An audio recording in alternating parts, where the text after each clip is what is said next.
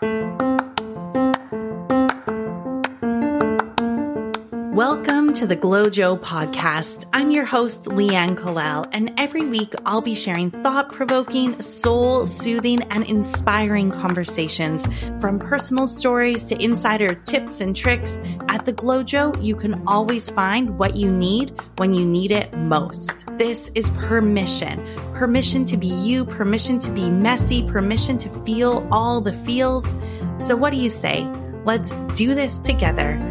I'll see you in the GlowJo. Hello and welcome to this week's episode of the GlowJo podcast. I'm your host, Leanne Kallal. Thank you for joining me. This week is going to be super short and sweet. This SoulByte is giving you some food for thought. And so if you're new to the GlowJo, a SoulByte is a solo episode with me where I share personal stories and experiences and things that I'm learning and working through um, with the hopes of inspiring and helping you. If you're new to the GlowJo and you haven't already signed up for the newsletter, head over to www.theglowjo.com. That's the G-L-O-W-J-O dot com and sign up for the newsletter where I will be in touch about episodes and other fun, exciting things going on at the GlowJo. All right. Now for today's episode. Today we are talking about the sneaky thing that might be keeping you from getting what you want. Who doesn't want to know this? Now, I'm not a mind reader. I don't have a crystal ball. This will require some exploration and curiosity on your part, but this is a concept that I'm really excited to share with you. And so I have studied NLP, which is neuro linguistic programming, and I've also studied hypnotherapy. So I'm a clinical hypnotherapist. Something that is talked about in the practice is a concept called secondary gains. Now, this is actually more than a concept. This is something that is used in psychiatry and it exists. This is a real thing that is used in our medical systems as well as in alternative therapies such as hypnotherapy. And so what is a secondary gain? A secondary gain is anything positive or anything, you know, that could be considered as a benefit that comes from something that maybe isn't so great. This could be physical symptoms, emotional, mental, um, being stuck in the same situations and things just not ever seeming to change. I mean, I think we all know someone or know someone who knows someone who has that friend who always has these horrible things happening to them. Now that could be for many, many reasons. I'm not going to, I can't analyze the exact scenarios, but oftentimes when somebody is trying, if you're really making an effort to change something in your life, but it is just not changing, or you keep experiencing the same thing over and over again, secondary gains could be at play.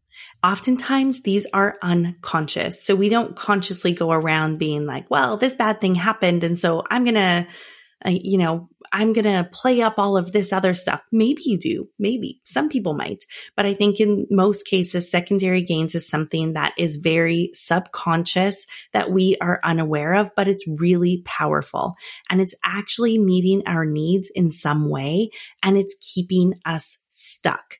And so the goal of me sharing this is to plant the seeds for you to get curious and for you to start to look at those areas of your life where something isn't changing. And what are you getting from that thing not changing? Or what are you getting from the situation that you're in or the relationship that you're in? You know, a lot of times, let's say with chronic illness, and I've experienced a lot of autoimmune issues throughout my life, and there's oftentimes there are secondary gains, whether it's getting more attention or feeling more loved or you're taken care of or people understand you know, if you can't go out to that event for someone who's a people pleaser, recovering people pleaser like me, having a really great excuse not to go to something, that is a secondary gain. Um, and so starting to get curious, starting to explore this, these are usually our blind spots, not always, but, um, I think we have blind spots in other ways as well, but this is usually under the radar.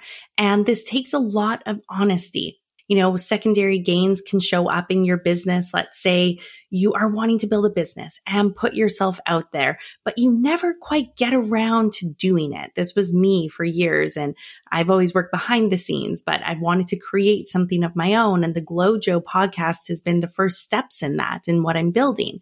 But for years, I was like, Oh, I'm too busy you know, I'm too busy with client stuff and I'm too busy with traveling and I'm too busy with all of these things that were actually good. Um, I was using them as an excuse for not starting my, what I really wanted to do. And then the other thing there was that I was exhausted. I was so exhausted from everything. How am I going to have time to focus on this new thing? Now you might be like, that doesn't make sense, Leanne.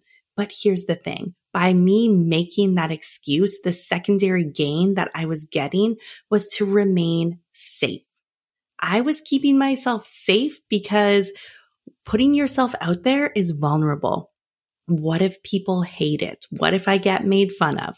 What if they don't like me? What if it totally bombs? What if it tanks? What if I'm a public failure and it's visible and everybody sees that I tried to do this thing and it was a total flop? And so this is where it can be sneaky. They can appear to be good, doesn't need to be health related. That's for sure. It can be, there can be many, many other areas where secondary gains come into play. And so that's a personal example of how I had the, you know, secondary gain of keeping myself safe and protected by staying busy behind the scenes and living this really fun life, even though it wasn't fully aligned. Um, but I, that was my excuse. I was too busy to do the things that really mattered with me or mattered to me. But the gist of it is, is that I was afraid to do those things because of all the things I just shared. So I had these other things going on in my life that were really easy, convenient excuses for me not to do what I wanted to do. Now, sometimes we don't even see the things as excuses. That's how tricky it could be. And so I look forward to hearing from you on this. Did this resonate with you? Is this giving you some ahas? If you want to talk about this, reach out to me on Instagram at Leanne Kallal or at the GlowJo. I'll make sure to link to that in the show notes. I'd love to hear because this is definitely peeling back the layers and getting curious and be honest with yourself. It can be scary, but honestly, when you're honest with yourself, you're just getting to know yourself more. And then you can realign and figure out like, oh yeah, why am I doing that? Is that really serving me? Or is that really, you know, is it holding me back from doing what I want to do? And then you can start to make shifts and adjustments from there.